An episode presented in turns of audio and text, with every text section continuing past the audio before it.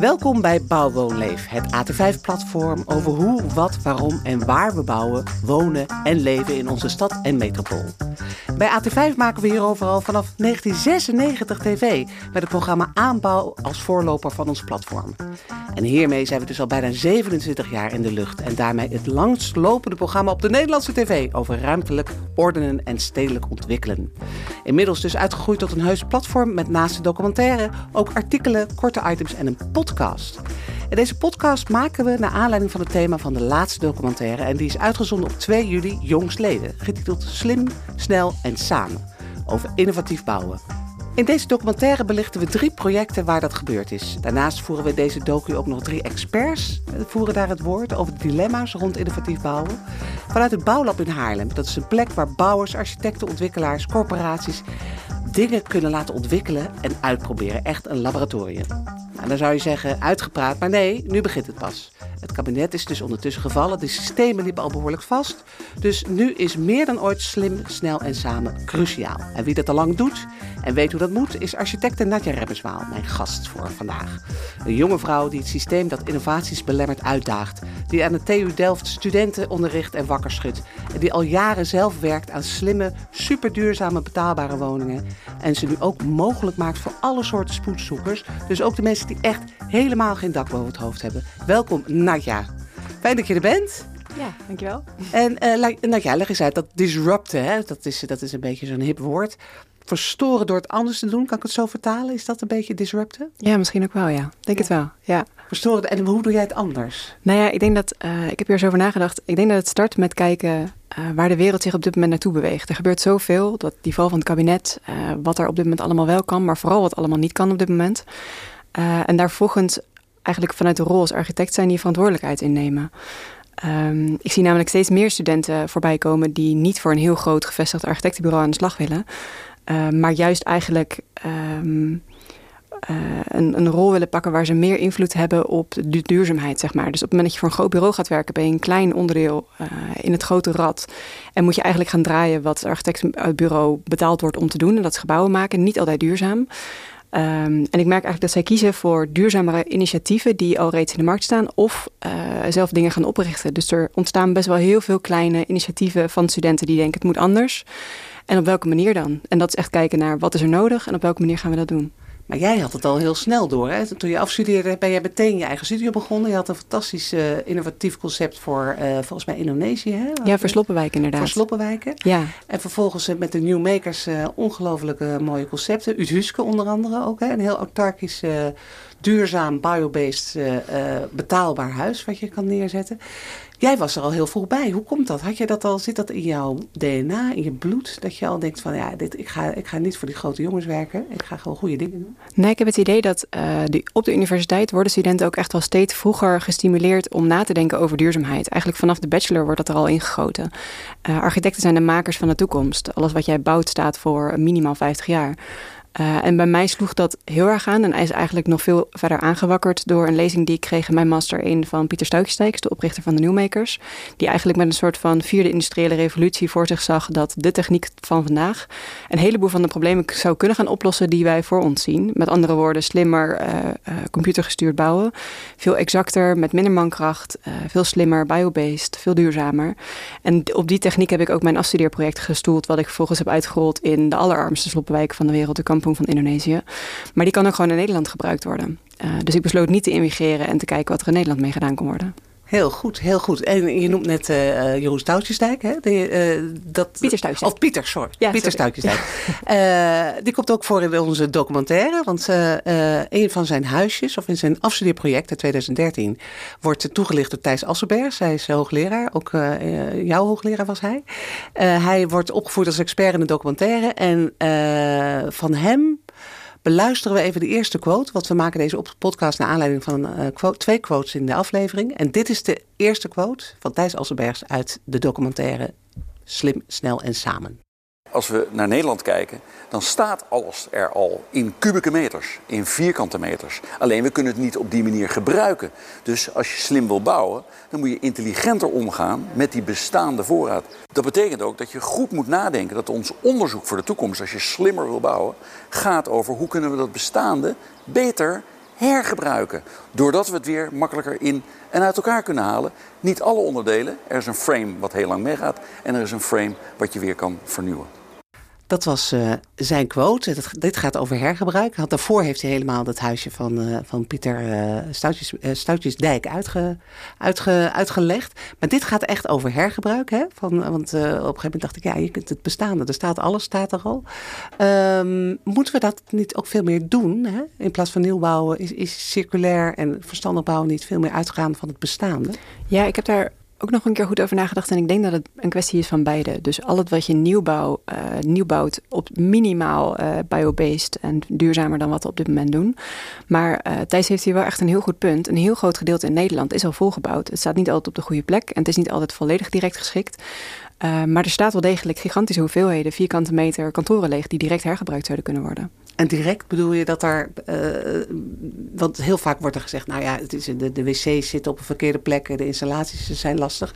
Is daar, zijn er al nieuwe methodes voor? Nou ja, je moet vooral kijken naar waar staan de kantoren. Dus de locatie is super belangrijk. En dat maakt ook dat een heel groot gedeelte afvalt, omdat ze op een industrieterrein staan, wat niet direct geschikt is voor woningbouw. Uh, maar als je kijkt naar de aantallen, uh, in 2022 was een heel interessant onderzoek van uh, Cushman Wakefield. En die hadden uitgezocht dat 2,1 miljoen vierkante meters uh, op dit moment is van kantoren overbodig, wordt niet gebruikt. 2,1 miljoen? Ja, vierkante meters. En daarvan is uh, uit mijn hoofd 665.000 vierkante meter direct herbruikbaar als woningen. Dus stel je pakt uh, eh, 60 vierkante meter woningbouw op plattegrond. Dan zijn dat om en bij 12.000 woningen die je direct zou kunnen plaatsen in Nederland die zou je kunnen maken in, die, in die kantoren. Maar je zei net al, die staan vaak op, op, op in gebieden die niet zo aantrekkelijk zijn. Nee, dit, dit staan in gebieden die direct zeg maar, oh. aantrekkelijk zijn en goed geplaatst. Dus dit, zijn gewoon, dit is gewoon winst? Dit is direct winst, ja. Want ze hebben het vaak over al het laaghangende fruit is er al uit. Uh, en dat, daar ben ik het niet volledig mee eens. Dus kantoren zijn wel degelijk nog een, uh, een groep die aan te boren is. En stel dat je zegt, nou, het hele industrieterrein... dat gebruiken we op dit moment niet meer zoals uh, oorspronkelijk bedoeld is. en het hele industrieterrein gaan we ontwikkelen. Dan heb je nog veel meer van die 2,1 vierkant 2,1 1 miljoen uh, vierkante meters die je voor woningen zou kunnen gebruiken, zou kunnen inzetten. Maar nu dus, uh, nu dus die, die tienduizenden woningen, hoeveel, hoeveel waren het er nou? 12.000? Hoeveel kun je nu? Ja, dus je hebt 12.000 woningen zou je direct kunnen bouwen. Ja. Uh, en potentieel meer op het moment dat je echt gebiedsontwikkeling gaat plaatsvinden. En die 12.000, dan kun je dus. Zijn daar nu ook al slimme methodes voor? Die, ja. die, uh, en welke zijn dat? Ja, dus uh, het is wel leuk, want ik heb uh, hiervoor voor de Newmakers gewerkt, onder andere. wat net genoemd is met Pieter Stoutjesdijk. zij maken bijvoorbeeld slimme kernen, waar je een badkamer, keuken, installaties, toilet, nat, natte cellen eigenlijk, alles heb je in één slimme kern. Uh, die je in uh, bestaande kantoren zou kunnen schuiven. En daarbuiten hoef je eigenlijk alleen nog de wanden en de vloeren te plaatsen. Uh, en dat alles is ook weer weg te halen op het moment dat je het kantoor niet meer gebruikt, bijvoorbeeld. dat soort slimme oplossingen pakken zij op met Respace, die een modulair wandsysteem hebben. En die twee gecombineerd maken eigenlijk dat je een heleboel kantoren direct zou kunnen transformeren. Met slimme methodes, plug-and-play heet dat eigenlijk. Uh, en het enige waar je dan uh, goed naar moet kijken, en wat nog wel een uitdaging is bij kantoren, is dat het een hele diepe plattegrond is. Dus je moet uh, vaak het meeste werk zit hem in het voldoende zonlicht naar binnen krijgen. Ja, diepe plattegrond wil zeggen dat je dat, je, dat het daglicht, ja. hè, dat je echt ook op plekken zit waar het echt donker is. Ja, dus waarbij je de woningen eigenlijk alleen aan de randen van het kantoorpand kan zetten. En in het midden krijg je dan een soort van of een atrium waar met kunstlicht zeg maar verblijfsruimtes kunnen zijn, maar geen woningen, plattegronden kunnen gemaakt worden. Of je maakt een atrium in het midden van, van het kantoor. Maar dan moet je echt wel flink wat aan het bestaande kantoor doen. Ja, precies. Maar, maar snel uh, kunnen die 12.000 woningen te komen. Dat, dat, gebeurt ook al, hè? volgens mij doet Respace Respace, Respace en de Newmakers hebben daar flink wat opgaves voor op dit moment. Ja, ja. ja. En, en dat zou veel meer nog kunnen zijn. Er zou nog veel meer kunnen, want daar ligt dus een enorme kans eigenlijk. Denk ik wel, ja. Ja, ja. God, en dat is, dat is echt, hè, dat is inderdaad gebruik maken eh, van wat er al staat. En je zegt eigenlijk, naast dat je echt zoveel mogelijk biobased en modulair moet bouwen, zou je dat eigenlijk, is dat gewoon wat je meteen nu zou kunnen doen? Ja. 12.000 woningen. Zijn er best wat. Dat is heel wat. We gaan eens even verder kijken naar de aflevering. Want uh, dit kan, hè? deze nieuwe manier van bouwen is trouwens ook nog met veel minder uh, mensen, denk ik. Hè? Dus als je kijkt naar de keten van, van de, op deze manier van bouwen, hoe, hoe zit dat? Nou ja, ik vind het wel mooi, de uh, aflevering die laat zien dat je met veel minder mankracht eigenlijk op de bouwplaats uh, heel exact kan bouwen met behulp van techniek. Met behulp van slimme camera's, met behulp van computergestuurde bouwmethodes, waardoor alles echt een stuk exacter kan en een stuk sneller kan ook wel. Um, en dat is ook wel echt wat bijvoorbeeld Respace en de Newmakers uh, oppakken. Die hebben CNC, gefreesd, CNC gefreesde elementen. Uh, dat is in feite een soort van IKEA-bouwpakket wat je in elkaar zet met een rubberhamer. Uh, en op locatie in elkaar kan tikken. Of zelfs al in de fabriek een heel groot gedeelte kan prefabriceren. En op de werkplaats, of uh, sorry, op de, in de kantoren of op locatie je dan alleen nog maar in elkaar hoeft te zetten. Dus een heel groot gedeelte prefab maken. Waardoor je ook een heleboel stikstof niet uitstoot op de locatie. Vrij weinig transportbewegingen maakt bijvoorbeeld. Ja, dat zien we ook in de aflevering. Hè? Dat doen ze ook zelfs bij dat hele grote gebouw Fibonacci in Amsterdam-Oost. Daar zijn de ketens nog anders. We gaan eens even luisteren naar Annette Berenpoot. Zij is uh, Innovation Programma Manager uh, Smart Technology bij Bouwlab. En zij zegt het volgende. De bouwketen is best wel heel complex. Als wij, we zijn gewend in productieketens te, te, kijken en dan kijk je naar de bouw. En dan zie je dat vertienvoudigd in een aantal spelers in een keten bijvoorbeeld. Te veel, te veel spelers. Ja, dat is wel eentje die het heel moeilijk, heel niet transparant maken, zeg maar. Dus eigenlijk die transparantie zou waarschijnlijk volgens ons al wel helpen. Nou, wij geloven in digitalisering en informatie, die, dat helpt daarbij. Dus het, het transparant maken van de stappen die je doet, of de, de aanbiedingen die je doet, of de producten die je hebt, om dat duidelijker te maken en zich inzichtelijk te maken, daar geloven wij gewoon wel in. Ja, daar geloven zij in. Nou, jij natuurlijk helemaal. Nu gebeurt dat dus nog niet. Hoe zou je dat snel met minder spelen, transparant en zichtelijk zoals we dat willen. Uh, het is, uh, ik zei het al in de, in de, introductie, het is een ontzettend logge keten hè, met heel veel onderaannemers en onderaannemers en onder, die elkaar allemaal vasthouden. Hoe zou je dat uh, kunnen doorbreken? Ja, ik denk, um, ik kom zelf uit een uh, timmermansfamilie. Mijn vader is timmerman, uh, zo'n beetje alle schoonbroers zitten in de bouw. En ik merk dat aannemers toch nog vaak heel traditioneel nadenken. Uh, en zij zijn vaak in Nederland de grootste binnen in het web, overkoepelend. En zij hebben een heleboel onderaannemers die ook weer aangestuurd moeten worden. Um, en daar zit daar zit helaas nog vrij weinig transparantie in. En ze worden wel gedwongen om steeds duurzamer te werken. Maar gebeurt nog niet vaak, uh, gebeurt eigenlijk nog niet genoeg. En ze zitten heel vaak in de wedstrijd van wij bouwen dit. En dan staat het er en dan is het klaar eigenlijk. Op het moment dat je gaat kijken naar duurzaam en circulair uh, en bewust uh, duurzaam bouwen. Dan wil je eigenlijk ook dat ze hun verantwoordelijkheid nemen voor de volledige le levensduur van dat gebouw. -hmm. Um, wat je in Nederland nu ziet gebeuren, wat we bijvoorbeeld bij um, Urban Climate Architects in Delft uh, ook zien gebeuren. Die moesten een gebouw maken bijvoorbeeld voor het leger des heils. Uh, een heel klein budget, maar hoge ambitie-eisen wat betreft duurzaamheid. En die hebben ervoor gekozen om samen met uh, de eigenaar, een private equity company, die heeft een partij ingeschakeld die alle kennis in dienst had. Dat is een soort van spinnen in het web. En die heeft gezegd, nou die aannemer, die maken we niet meer als hoofdverantwoordelijke met alle winst en risico wat we bij één partij neerleggen. Nee, wij doen zelf het risico nemen. Wij hebben voldoende kennis om te kunnen bouwen.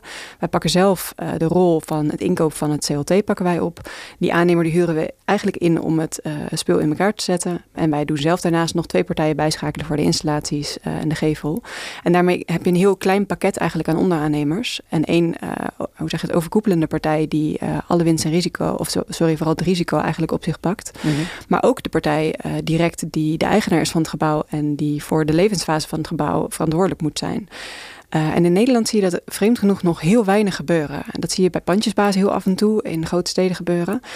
Maar uh, landen als Frankrijk en Duitsland, die pakken dit echt op vele grote schaal, uh, pakken ze op deze manier op. Die doen het al lang. Die doen het al veel langer. Frankrijk en Duitsland. En wat uh, kerstdiners bij jou thuis zijn misschien heel ben, niet zo gezellig met al die aannemers in jouw familie.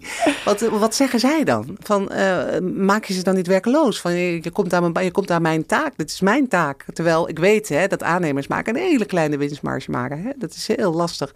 Maar hoe, hoe, hoe, hoe gaan die gesprekken? Wat nou ja, zeggen zij daarover? De gesprekken zijn voorlopig nog best gezellig. Uh, maar het kan wel zijn, uh, inderdaad, dat mijn, mijn vader had overigens echt een, een pokkerhekel aan architecten. Dus dat was... Uh... Oh, echt? ja, en toen werd zijn dochter er eentje. Maar wel een hele technische architect. En ik heb hem er wel steeds meer van weten overtuigen dat, um, dat het slimmer moet. En de architect of de aannemers zelf zijn ook echt aan het zoeken naar een rol van hoe kunnen zij de toekomst in met alle duurzaamheidseisen die van hun gevraagd worden. Um, en ik, ik merk ook dat aannemers uh, richting een kant bewegen dat ze bijvoorbeeld niks meer maken en alleen nog maar die spinnen in het web zijn. Of dat ze echt alleen nog maar zeggen: veel het ontwikkelaarswerk willen we niet doen. We pakken alleen nog maar de aannemersrol op, op ons, zeg maar. Mm -hmm. uh, dus ik denk dat die keten gewoon opnieuw ingericht wordt en dat uh, ieder de rol pakt waar hij of zij zich comfortabel bij voelt. Uh, en ik denk oprecht ook nog wel dat er genoeg mensen zijn die zeggen: veel, ik hoef niet alles te regelen. Ik vind het leuk om te bouwen en ik doe dat met mijn team jongens uh, heel graag. Dus het kan eigenlijk alleen maar leuk zijn voor zo'n aannemer. Ja, of dat eigenlijk. een aannemer misschien in de rol van die, van die spin in het web gaat zitten, zeg maar. Ja. En dan alleen maar dat oppakt bijvoorbeeld en die kennis gaat inkopen. Maar hoe kan het dat die Fransen en Duitsers dat wel doen en wij niet eigenlijk? Wat is dat? Is dat het volksaard of zijn wij gewoon een eigenwijze eigenwijs stuk, stuk volk. ja, nou, we zijn sowieso eigenwijs volk, denk ik, Nederlanders. Die altijd denken dat ze beter weten Frankrijk en Duitsland, gok ik. Um, ik zou niet weten waarom dat in Nederland op die manier ontwikkeld is. Ik weet dat aannemersbureaus hebben heel lang gewoon het voor het zeggen gehad in Nederland. Mm um, en ik denk dat de opgave wordt te groot en te complex om het daarin over te laten. Dus als we het hebben over wat gaat uh, de bouw vlot trekken, dan denk ik dat het creatieve initiatieven zijn die anders nadenken over ketenorganisatie, maar ook over bouwen. Ja. Uh, dat dat de oplossing gaat zijn. Ja, want dan komen we inderdaad tot, uh, tot de, de, de, de, de, ja, de quintessens, zeg maar. Hè? Uh, de, de crisis, het, kabinet is gevallen, het, liep toch al niet zo lekker. Uh, architecten worden wel de kanaries in de kolenmijn genoemd, hè? die vallen als eerste om. je zei het net al, hè? Die creativiteit vanuit die, die, die ketenpartners. Het is allemaal, ja, je hoort het, je leest het veel, maar vervolgens gaan doen. Hè? Dat zegt, uh, dat zegt uh, de bouwer ook in de, in de aflevering. Zegt, ja, je moet het eigenlijk gewoon gaan doen. Wat is daarvoor nodig? Um, hoe, en, en Thijs Assenberg zegt in de aflevering van... daar, daar is de overheid aan zet. Waar zit jij ongeveer bij die, bij die uitlui van die documentaire? Is dat de overheid moet dat doen? Of, of hoe, hoe zit dat? Of moet het gewoon doen? Is het, wat is genoeg? Nou ja, ik heb, grappig genoeg... Um ik heb altijd soort van de, de kant van de uh, creatieve bouwer of de, de innovatie of de, de maakkant zit ik heel erg aan. Die kant zit ik heel erg. En ik merk de laatste tijd dat politiek vindt fantastisch en ik vind het heel interessant. Maar er gebeuren niet bepaald voldoende uh, goede geconstrueerde dingen. Op dit moment ben ik een beetje bang voor. Dus ik zou het echt aan de kant van het doen uh, willen, willen, uh, willen zetten, zeg maar. Mm -hmm. En als we het dan hebben over wat kan er gebeuren en op welk, waarop zou je kunnen inzetten in de komende periode, of als je, ik ben architect of aannemer, waar zou je dan op in willen zetten? Um, dan denk ik dat er een soort van drie dingen zijn uh, waar nu echt gewoon volop ingezet kan worden. Omdat heel veel dingen niet kunnen, omdat heel veel grond op dit moment niet uitgegeven wordt of omgevingsvergunningen niet uitgegeven kunnen worden. Um, dus vanuit welk perspectief kan je dan nog wel dingen doen? Uh, en ik denk als eerste uh, hebben we het over gehad, is transformeren. Uh, en dan niet alleen het kantoren, maar ook industrieel vastgoed. ik heb daar op een gegeven moment een onderzoek voor, onder andere het COA gedaan. Samen met Rijksvastgoed. Die heeft heel veel industrieel vastgoed staan, waar op dit moment wat niet courant is, wat niet gebruikt wordt, maar waar degelijk woningen gebouwd kunnen worden. En het voordeel van transformeren is dat de bouwkosten, waar op dit moment heel veel op vastloopt, zijn de helft op het moment dat je transformeert. Uh, daarnaast heb je geen stikstofproblemen of veel minder stikstofproblemen en geen grondproblemen. Want het staat er al. Het staat er al, Juist. precies. Dus ik denk dat... Uh, en de bestemming is vaak ook lastig, toch? Hè? Als er een werkbestemming op zit om dat op wonen te krijgen. Ja, ja, dus er zitten wel degelijk een aantal complexe zaken in. Maar ik denk dat daar wel echt... Daar, daar, liggen, daar ligt nog wel een aantal dingen voor het grijpen die opgelost kunnen worden. Kerken bijvoorbeeld. Op dit moment staan er 7000 kerken leeg. 7000? En daar, komt, daar komen elk jaar 250 kerken bij. Uh, als het goed is, uh, wat is Secularisatie, ja. God verdwijnt en ja. de woningzoekende komt terug. Ja, en dat is in, kan. tot 2030 zijn het 17, 1700 kerken die vrij komen te staan. Maar uh, kerken lijkt me heel lastig te transformeren, of niet? Of nou, het mazzel van kerken is wel dat je vaak meer laags kan bouwen erin. Het enige is vaak zonlicht. Dus daar ja. moet meer zonlicht naar binnen. Maar daar zijn een heel, en daar ligt ook echt de rol van de architect om daar creatief mee om te gaan, om daar mooie dingen van te maken. Ik vind het vaak ook mooier om iets bestaans om te katten naar iets moois nieuws. Ja. Dan helemaal from scratch te beginnen en zeggen, nou, de sky is the limit, alles kan. Ik denk dat dat qua uh, creatieve vrijheid vind ik het veel mooier om te beginnen met iets bestaans. Maar goed, ik hou ook heel erg van uh, oude bouwmethodieken van voor 1930. Dus dat uh, is een persoonlijke voorkeur. Ja, dat is natuurlijk ook de vraag. Hè, van eigenlijk, wat ik, de, de, de, heel veel mensen zeggen, nou, met de tijdelijkheid of dat, dat, dat soort, dat, in de nieuwbouw hou je dan nog wel mooie architectuur over. Hè? De, de architectuur van voor 1930, zei je al, dat is de mooiste. Dat is dat omkatten eigenlijk voor heel veel mensen veel aantrekkelijker, omdat je dan mooie gebouwen overhoudt waarin je mensen ja. kan. want als we het hebben over die 12.000 woningen die je al kan toevoegen. Dan heb je nog de kerken die leegkomen. Dan heb je nog, in, nog industrieel vastgoed. Je doet dat voor het COA ook. Hè? Als freelancer doe je daar onderzoek voor. Denk je er niet van, jongens, kom op, het kan nu. Uh, hoe hou jij uh, de vrolijke goede moeder in? Ik denk gewoon doen. Ja, gewoon doen. Ja. gewoon doen en uh, hoe zeg je dat? Kom naar beneden en gaan. Ja. En dan merk ik dat er ook nog wel echt meters gemaakt worden. En zijn er dingen die, uh, die als, als, als gewone sterveling, hè? Ik, ik heb daar niet voor doorgeleerd, jij wel. jij wordt voor dat soort dingen gevraagd, ik ben maar een maker. Maar wat, wat, zou, wat, zou, je als, wat zou de luisteraar kunnen doen? Ja, nou het leuke is wel, als je kijkt naar uh, wat ik voor het wat ik zelf voor me zie waar de kansen nog liggen, dan is één is transformeren. Maar goed, dat doe je niet als uh, normale sterveling. Ga je nee. geen uh, uh, groot pand opkopen en woningen van maken.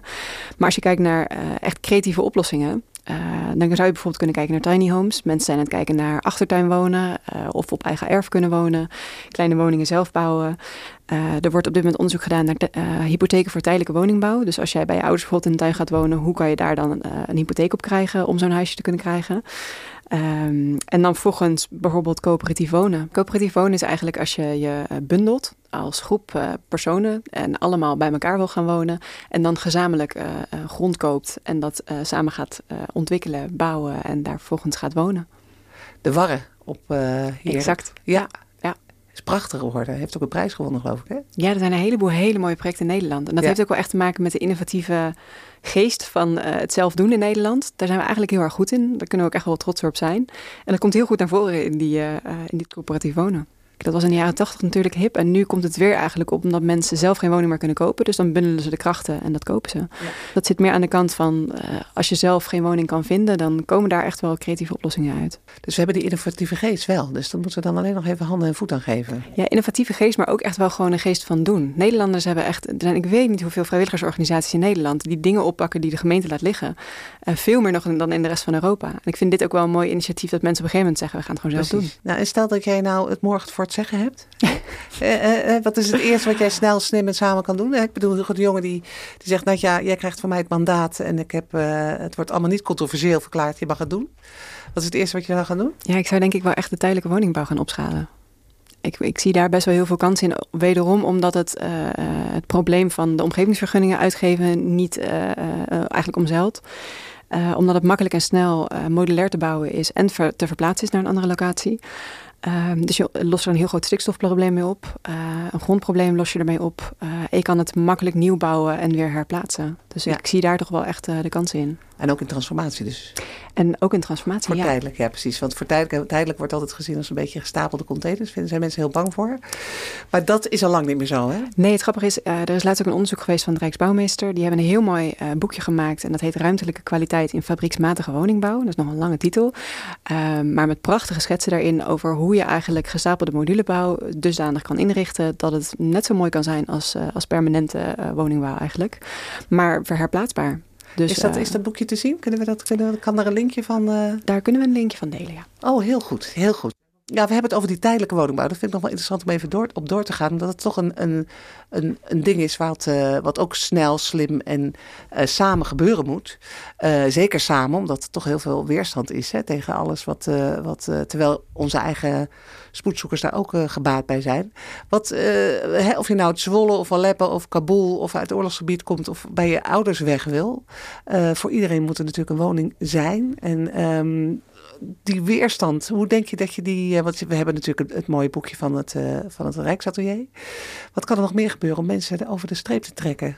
Nou, ik denk dat misschien het beeld van uh, flexbouw, van tijdelijke bouw, dat is heel erg ontstaan door uh, unitbouwers als Jan Snel, Directbouw, um, De Meeuw. En dat zijn inderdaad die, containers die wel bij kantoren of bij scholen of bij, uh, bij hele snelle tijdelijke woningbouw, zeg maar, worden neergezet. En ja, een soort van gestapelde saunabouw inderdaad. Dat is echt het beeld dat daar nu hangt, zeg maar. Is dat ook niet omdat de jongen daar iets te snel allerlei containers heeft besteld? Die staat nu ook, dat, hè, dat schijnt nu leeg ergens te staan. die is iets te snel gaan volgens mij. Hè? Ja, en die heeft toen de uitvraag eigenlijk puur op uh, uh, echt alleen op uh, wie kan het snelste bouwen en, en er neerzetten. en dan de grootste bouwers, want dan weten we zeker dat ze geplaatst worden. En die heeft de uitvraag dusdanig ingezet.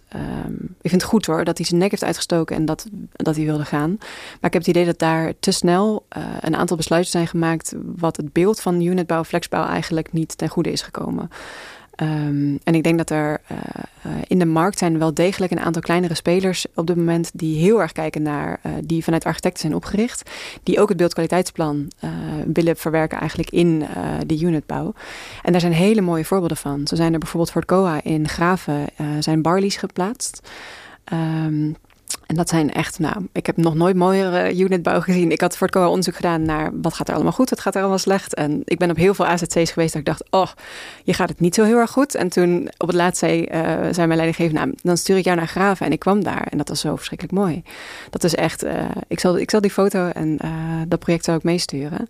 Zo kan het ook. Dan kan je zien dat de kwaliteit uh, van hoe dat daar geplaatst is en hoe die gevel in elkaar zit, uh, al is het tijdelijke bouw en herplaatsbaar, dat het echt super mooie kwaliteit kan hebben. Waanzinnig. En dat, dat kunnen mensen zien in de, in de, in de link in deze, uh, op de site. Dus dan kunnen we dat zelf bekijken. Maar ja, fantastisch dat het al kan. Dus dat, zou, dat soort voorbeelden zouden echt uh, beter bekend moeten zijn om, uh, om, te, om, om dat er doorheen te krijgen. Hè? Ja, ik heb dus het idee dat als mensen um, tijdelijk niet direct zien als lelijke unitbouw, uh, maar hoe het wel fatsoenlijk goed gelukt is, uh, dat dat al een heel stuk kan helpen met het plaatsen. Want volgens loop je als gemeente zijnde veel minder risico om op een tijdelijke locatie iets te bouwen onder permanent bouwbesluit. Ja.